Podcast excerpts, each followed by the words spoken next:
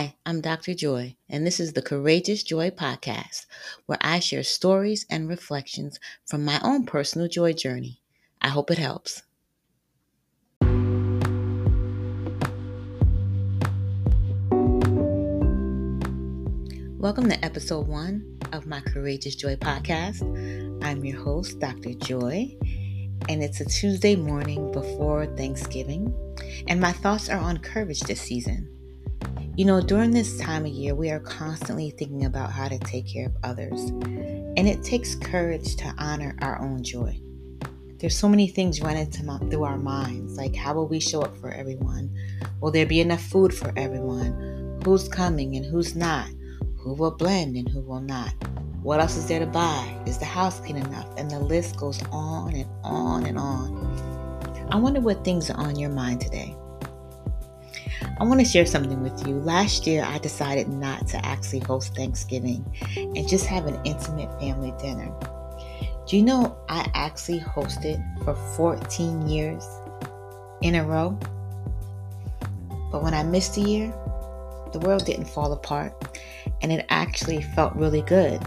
You know, I had hosted through all types of circumstances, small children, babies, personal financial issues, job changes, and so on and so forth. You name it. No matter what came up, I always hosted. But you know, there were a lot of times when I could have used a break. Maybe went to somebody else's house and brought a dish. But I just never considered it because it was just something that we did. But I learned that it takes courage to set boundaries, offer new ways of celebrating the season, and most importantly, to take care of our whole self during this time of giving. So how are you taking care of yourself? What is one courageous step that you need to take to honor your joy today? What does that look like? What do you think you need to communicate in order to honor your joy? What is it that you need to communicate to others?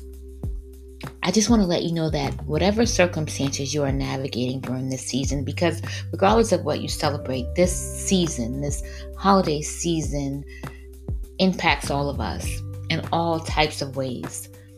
But my hope is that you just remember your joy, and that takes courage. It takes courage to embrace joy no matter who shows up and who does not. It takes courage to remember your value in all circumstances. And to even find a loving space if at this time during this season you feel alone. But most importantly, it takes courage to choose, to make the choices necessary to honor your joy, to choose to blend or not to blend, to buy or not to buy, the host or not the host. But either way, I want you to know that it's going to be okay, and remind you that it takes courage to honor your joy. So be bold.